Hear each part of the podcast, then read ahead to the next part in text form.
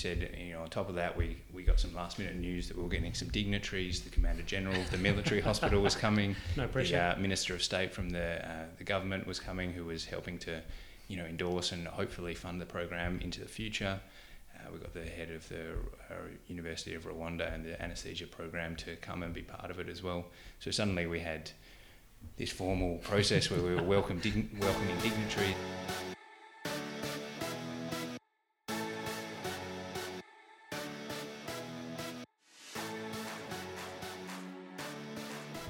Welcome to episode 55 of the Upsangani Quick Care Podcast.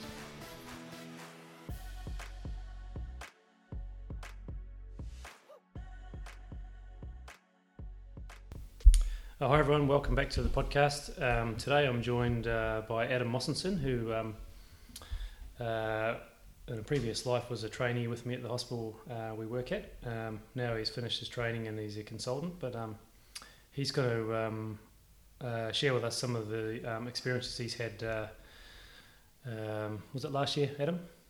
Uh, when yes, was your fellowship? Fini- finished last year, 2017, 18. Yes, over the last couple of years, where he did a fellowship over in um, Nova Scotia.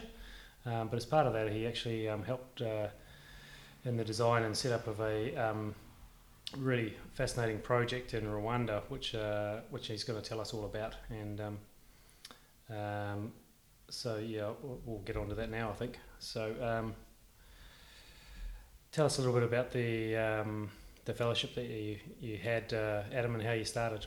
Well, how did you find out about this, and, and where did it go from there? Sure. Uh, so the fellowship actually uh, was a global health fellowship at the University of Dalhousie in uh, Halifax, Nova Scotia, in Canada.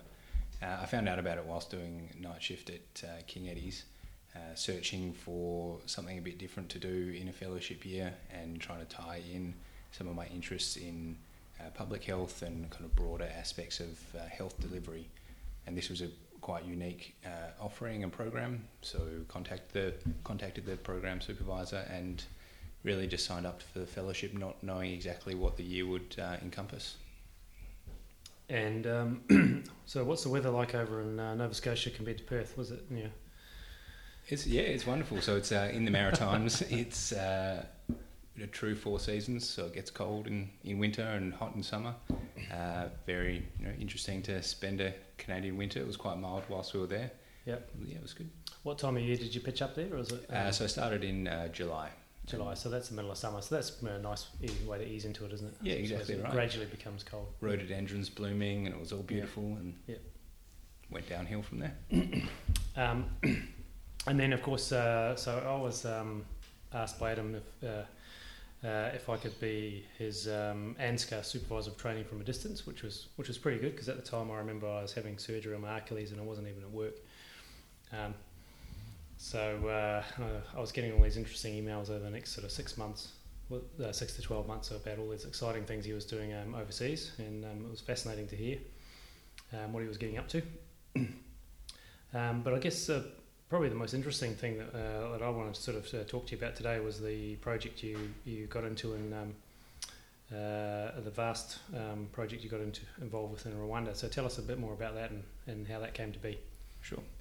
Uh, so it really started uh, right at the beginning of my fellowship. I was sitting in my supervisor's living room with the head of anaesthesia training at the University of Rwanda who was visiting and the three of us were sitting around thinking about what our my year would be and what my fellowship uh, would Yep. encompass, and uh, built on the idea and uh, possibility of expanding the work that had already been done in Rwanda. So they had been through the relationship of uh, Dalhousie University and the Canadian Anesthesiology Society International Education Foundation, or CASIEF, had been working for nearly a decade in Rwanda, building capacity for anaesthesia training and uh, teaching, and had done a huge amount of work in simulation training, building a simulation skill centre, doing some research into uh, the anaesthetist non-technical skills uh, framework and whether this was relevant in Rwanda, and doing some background study on building anaesthetist non-technical skills with low-cost simulation.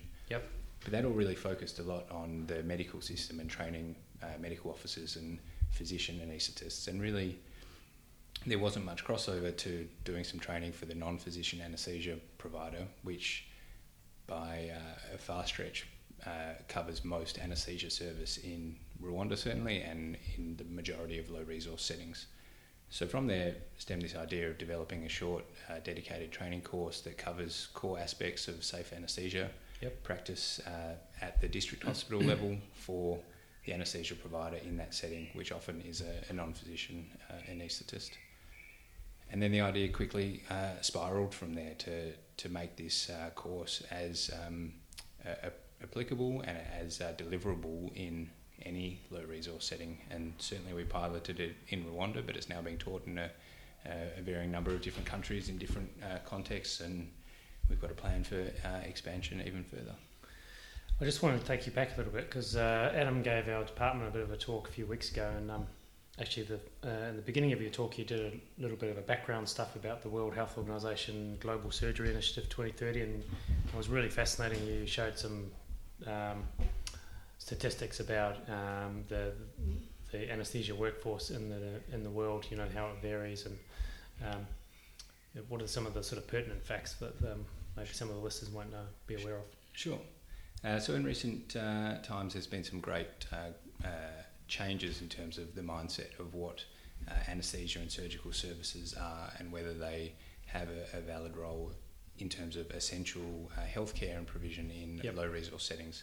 So really, there's been a big mind shift to think that these are uh, essential components of universal health coverage and are elements of universal uh, human rights and should be accessible to, to everyone, regardless of low versus high uh, income country. Uh, and that really provision of essential uh, anaesthesia services and surgical services are a cost effective and viable public health strategy. Yep.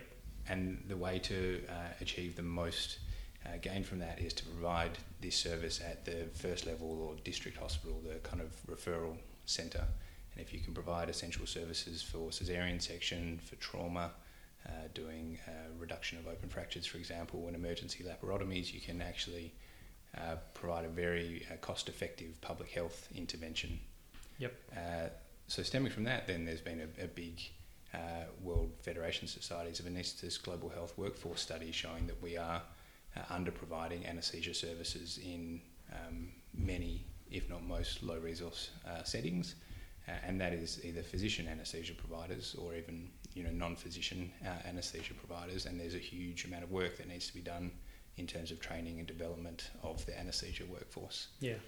So that kind of background led into our design of uh, vital anaesthesia simulation training, or the VAST program. Uh, and really, we have targeted the course to look at the anaesthesia provider working at that district hospital level, and the, the core kind of clinical content and the case mix that we present in the course covers all of the, those essential uh, surgical services at that level.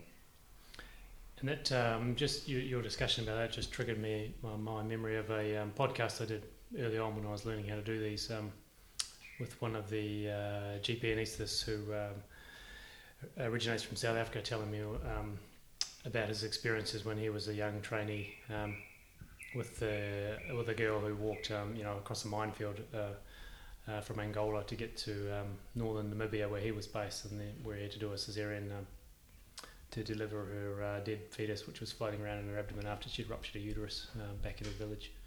And then how she walked back across the minefield a couple of days later when she when she'd recovered or when she managed to get up. Uh, so yeah, I can't remember what the podcast that was, but uh, that that's um, it's true, isn't it? So uh, you know, uh, access to all these sort of emergency services is um, uh, it's really good to see that's come on the WHO um, radar, along with all the other things that they've great things they've done in the past with vaccinations and um, other things and that, they're, that they're focusing on. Um, so tell us about your experience here. What was it like when you first uh, got to Rwanda? That's probably quite an interesting thing to explore. Sure. Uh, so I had um, lots of uh, preparation and um, time uh, for the first three to four months in Canada, speaking with other colleagues that have been, and also had some Rwandan trainees that were uh, in Dalhousie doing some training as part of their uh, mentorship program. So I had uh, a lot of time to get mentally prepared for it, um, and it already started to develop the idea of uh, VAST and what the work would look like, and had written some uh, of the first scenarios for the the program. Um, it was, uh, I think, always you know an eye-opening, interesting uh, experience, and Yep. certainly, I think the universal um, reflection from people that do work in low resource settings or do this kind of work is that you end up learning significantly more from the people that you go to teach than you can ever impart. And certainly in Rwanda, the uh, the welcome that you receive and the enthusiasm that you get as a teacher trying to uh, impart some knowledge on you know the trainees and your other colleagues is just overwhelming. And despite the fact that the days are long and the theatres are hot and uh, you know it is sometimes quite uh, tiring and trying, it is hugely valuable. Um, and so, um, tell us a little bit about the actual course uh, and what it involves, and then what the experience was with the um, with the people who were involved. And and um, my understanding, from remembering from your talk, the first the, the inaugural um, course that you had was uh, was a little bit of pressure, unexpected pressure from some political uh, Yeah. characters who turned up on the day. Yeah, exactly. How so, was that? so I had uh, a year of uh, fellowship time, Yep. and uh, in the first six months was really focused on building this idea of what the course would look like and uh, developing the processes for how we can try deliver immersive, uh, involved uh, simulation training, but outside of a very dedicated, high cost, high uh, resource simulation lab. Um, that happened quite. Uh, easily, I guess, through the fellowship because I had lots of time and opportunity, thanks to Dalhousie and my supervisor, to uh, develop the program.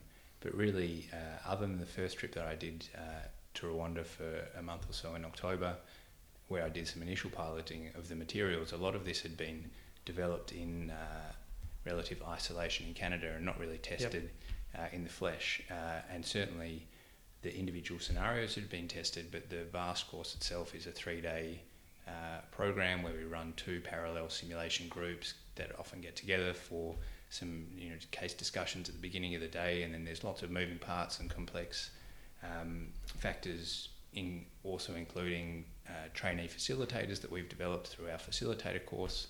And really, before the pilot, none of this had been tested in one uh, continuous uh, stream. So it was a hugely uh, stressful and unknown um, process as to how it was all going to work. And as you said, you know, on top of that, we, we got some last minute news that we were getting some dignitaries. The Commander General of the military hospital was coming. No pressure. The uh, Minister of State from the uh, the government was coming, who was helping to, you know, endorse and hopefully fund the program into the future. Uh, we got the head of the uh, University of Rwanda and the anaesthesia program to come and be part of it as well. So suddenly we had this formal process where we were welcome, dign- welcoming dignitaries and doing a, um, a demonstration scenario so they could see what VAST was all about. And really, we didn't know what VAST was all about yet at that point ourselves. but it all went. Um, it all went down very well. We ran uh, three pilot courses over a, a month or so in Yep. uh, January in 2018, and then I still had another six or so months of fellowship uh, to refine our processes and refine the course materials and really develop what is now uh, the VAST course, which is uh, what we would say an immersive means of delivering simulation training uh, over a three-day program using quite low-cost but effective uh, resources. Maybe it'd be quite interesting if you could just um, describe to us, um, just a, a sort of a, at a rough level, what what actually, what sort of scenarios are you getting the participants to go through? What are the things uh, that you're actually teaching? And it'd be really interesting, I think, for the Yep. for this. So there's a core focus, as we said, on these essential services that are provided at district hospital level. So the first day we focus on general surgery and uh, a, a laparotomy case, uh, and as part of that is uh, airway management using a difficult, uh, unanticipated, unanticipated difficult airway uh, Yep. management uh, process. Uh, we then on day two focus entirely on obstetrics. So there's uh, pre and uh, post-operative obstetric management, um, including uh, general anaesthesia for cesarean section and spinal anaesthesia management, Yep. uh, and post-operative complications. And day three, there's a focus on uh, paediatrics and trauma uh, management. Each of the scenarios, though, are built to have uh, different levels of complexity, but also to tie in a dedicated focus on non-technical skills, because that is something that you can quite effectively use simulation to to teach and to uh, focus on, which you can't really get an idea of from just uh, lecture based or you know case based yeah, yeah. discussions. In addition, we try to make the courses dynamic and interesting by building in other themes such as uh, communication amongst team members and, and team behaviours, uh, the importance of uh, consent, uh, some discussion on uh, welfare and, and, burnout amongst colleagues because that is a major uh, concern, certainly in our setting, but also in mm, low resource settings. Ter- terrible over there as well. Yep. And predominantly, we also use uh, the participants in the course as the simulated patient, so not using uh, high fidelity mannequins or really mannequins in most of the scenarios. And then we can get to explore the, the role of the patient and what the communication was like between the uh, medical team and the patient and how that experience potentially can, can be improved. And uh, I'm really interested to know. You know, so you, I think you strived a lot to get some feedback from the from the um, participants. what was the sort of um, most common feedback you received? You know, what were the things they really enjoyed or felt that you that you really um, contributed? You know, what, what mm-hmm. sort of comments did you hear or yeah. have you heard back so far? So we've, uh, in addition to, to running the course and doing uh, evaluations at the end of the each of the courses. We've done a, a, formal study now looking at the, the course and the impact on participants' non technical skills, yep. and have done that as a mixed methodology study looking at, a, the qualitative components of the course that people find valuable. And one of the things that's interesting is that uh, a lot of uh, anaesthesia providers in this setting have had a very varied and sometimes limited uh, formal uh, education program or training in anaesthesia. So one of the other core elements of the course is to focus on some quite uh, recognised and effective uh, frameworks and algorithms for uh, preparation for anaesthesia, early crisis management, routine patient assessment, handover and clinical examination. And really, a lot of the feedback is that people really appreciate having these quite standardised and structured frameworks for approaching right. Pre and post operative care and crisis management because maybe uh, they didn't have these structures to kind of hang their uh, initial, you know, clinical um, interactions on before. The other thing is that people very much appreciate this discussion on non-technical skills and mm. the, the, value of teamwork and communication and how that can really have a massive impact on patient care. Yeah, that's really interesting. And um, tell me, uh, well, tell us a little bit about how you're trying to, or how you have um, tried to set this up so it's a self-fulfilling thing. You know, t- teaching uh, a lot of the participants to then go on to become facilitators and run their own courses, which I think was a, a big drive from the start, wasn't it? Yeah, How exactly. That so that's um, completely tied into the, the course design and is a, a integral part of uh, sustainability planning. So yep. it is. It's great for us to be able to come as visiting faculty from you know Australia, Canada, the US to to visit places and try uh, teach the course. That that's one element, and that certainly has to occur. Um, but handing over of course delivery to local faculty that then can run it with a much deeper understanding of the local context, can do it in the local language, uh, and can uh, deliver it and expand on the program based on what their needs are is uh, extremely important. So, in addition to the course, we've got a, a, facilitator course that we always run in conjunction with the VAST course, and then on subsequent courses, we mentor the local faculty to become independent facilitators.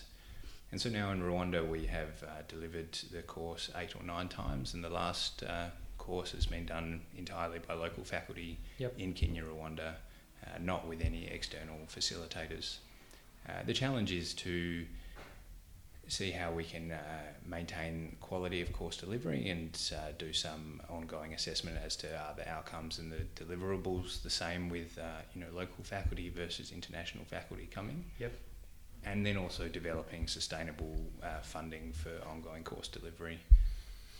And who uh, who's helping with the funding at the moment? You were saying that some of those dignitaries uh, that came along, you know, from the university and things in Rwanda are very supportive. Is that is that yeah, so funding it basically? They have to sort of provide leave and let the people actually get away from their clinical roles and things like that, don't they? Yeah, so that's a massive challenge, and obviously this is a time-intensive uh, process. Yeah. And getting clinicians away from their work, where we already know that there's not enough anaesthesia providers to provide the baseline uh, amount of care, and then taking people away from their clinical duties uh, is a challenge. So having the, the local society and the universities and the hospitals uh, on board to prioritise people getting off their clinical duties is uh, hugely important.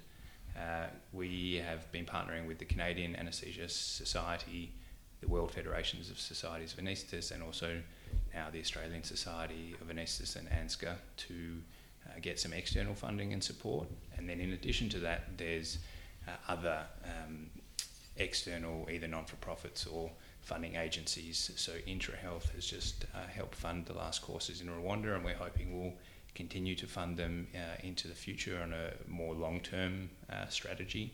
And it just needs to occur on a kind of case-by-case basis in each different region that we're trying to deliver the training to come up with the most uh, sustainable and effective way of getting funding in the long term. Yeah, just out of curiosity, sort of what sort of um, level of funding is required to run one course? Um, mm. I mean, I guess it varies, obviously, um, and it's hard to say, but just yes. what, what would you say would be a sort of um, a ballpark figure yeah, to so run a three-day course? Yeah, so as as you've uh, highlighted, it's very different, and it's very different. The the first course that you run, where it's predominantly international faculty, and you don't have that local facilitator network, yeah. uh, versus four or five courses down the line, when really maybe one person is flying in to just provide some very you know higher level kind of uh, mentorship, and uh, it's predominantly local faculty run. So we need obviously to set up the initial simulation resources that uh, costs about uh, twelve hundred or thirteen hundred dollars for all the printing and the te- the teaching materials. Yep. The majority of the mannequins and the uh, simulation resources that we use are usually uh, established already as part of core kind of teaching materials. We just use part task trainers and very quite simple and robust um, other materials. So there's usually not too much of a setup cost. Uh, so really, the ongoing course costs are similar to any other course where you would need to pay for meals and uh, pay for a venue and then some uh, recurring printing costs for booklets and other uh, resources. But it's in the realm of a few hundred dollars once you've established the initial teaching materials and uh, have the local faculty doing the predominant uh, role in teaching. And just out of curiosity, well, uh, how did they um, cover the absence of the um, people who were participating? Were there other people actually in the local workforce who just covered them for the day, or did, uh, or did they, what did they do? Yeah, look, I'm not sure in terms of uh, each individual course how they cross cover each other for for leave, but I guess it's like any other hmm. uh, department or rostering. There's one poor sucker that has to do the, the allocations and someone, try. Someone gets to go and have fun with the uh, guys from Canada, and yeah, that's right. And the other person has to um, work for 100 hours in a row. That's right. and, and hopefully, you know, the next time the course comes, the yep. person that has been the time before will be the one that puts their hand up to be in theatre and someone else can come yeah, and get right. some training. Um, so I guess um, I imagine you know, a lot of listeners are really um, uh, impressed with, uh, with with your course and how it's how it's um, been helping in, uh, in what is obviously an area of need. Makes us very grateful for um, the country we live in and the resources we have. Um, is there anything? I remember you were mentioning that um, uh, when you gave us your the talk the other day about iPads, and but what sort of things could say if a listener is um, wants to uh, help or be involved or just even just lend some support? Mm-hmm. What sort of things could they do? So uh, I guess there's different levels of support. Uh, yep. If people are interested, say with a background in simulation training or in teaching in low resource settings, and are wanting to be part of the program, they can certainly reach out to us through our website and through our email and be, be a volunteer into the future. And uh, we can certainly help partner with uh, them to uh, do some training in a country they might be interested to visit to or already have some established relationships in. We're certainly expanding uh, where we're delivering the course now, so we will need an expanded network of volunteers to help uh, with that. I'm in the process of hopefully uh, establishing establishing Vast as a registered uh, not-for-profit with charitable uh, status into the future. So there may be a, um, a realm for tax deductibility donations and help uh, with mm-hmm. Uh, expanding the course that way in the future. Certainly, if people have um, older iPads or new iPads that they're not uh, using brand anymore. new iPads. Yeah, that's right. Um, one of the key things that we use is just uh, paired iPads using quite simple but um, very uh, good uh, sim uh, app to be able to deliver the simulation. Uh, Yep. Does it have to be an. Apple uh, iPad at the moment? Unfortunately, the, software, app is only uh, on Apple, um, and that and that'll help a lot because that is one of the, the key costs of setting up the simulation equipment. Right, that's interesting. I wonder if, if you considered approaching Apple itself um, Uh, and uh, telling them about, about all the good work you're doing. see if they've got any that they fairly just ri- want to. fairly Uh, rich company. yeah, that's right. Siphon a few off the side, maybe. Um, well, that's great. So, um, any other comments you think would be? Uh, the, the, what, what are the main things that you've uh, learnt yourself? You know, in this experience. You know, Well, it's a, you know, it's it's been a very um, complex process with uh, lots of moving parts, and certainly, you know, I've been driving it and uh, am at the the helm trying to steer it forward, but it's not done in isolation. And there's a huge uh, network and group of people that uh, help with the you know ongoing delivery, but certainly in establishing it. And uh, my supervisor, Dr. Livingston in uh, Yep. Halifax, was instrumental, as was uh, Dr. Christian Mukwesi from the military hospital in Rwanda, with the co-authors uh, with me of the program, and then many others who have uh, volunteered. A special mention to Michelle Murray, who's the simulation uh, nurse uh, specialist from Canada, who helped a lot with the initial course planning and processes. But really, it's a, a massive team that helps to, to deliver all of this, and I couldn't be more grateful for the support that we've had from the World Federation of Societies of Anaesthetists, the Canadian Society, and now coming back home post fellowship from the ASA and uh, ANZCA with thinking about this program, where it fits in with their initiatives and their priorities, and seeing how we can support delivering it in a bunch of uh, other places.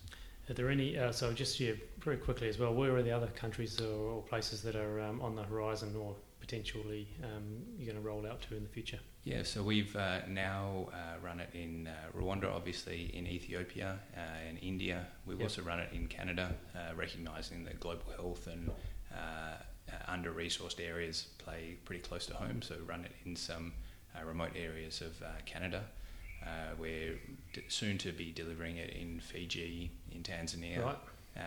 and in another region in India, and uh, many other discussions with uh, other partners to maybe run it in Kenya, in Sudan, uh, in Vietnam. Lots of uh, opportunities. Sounds like it's uh, developing a life of its own. So, um, so uh, thanks, thanks for sharing uh, your experiences with us, Adam. Very inspiring, and uh, um, yeah, keep up the good work. So, um, um, I'll, I'll put some links on the, um, the web page that this podcast is hosted on, with uh, links to your website, and um, we'll have a chat in a second when we finish. And if there's any other sort of uh, useful links that you think might, might be useful to the listeners, Great. Thank you very much for having me. thank you.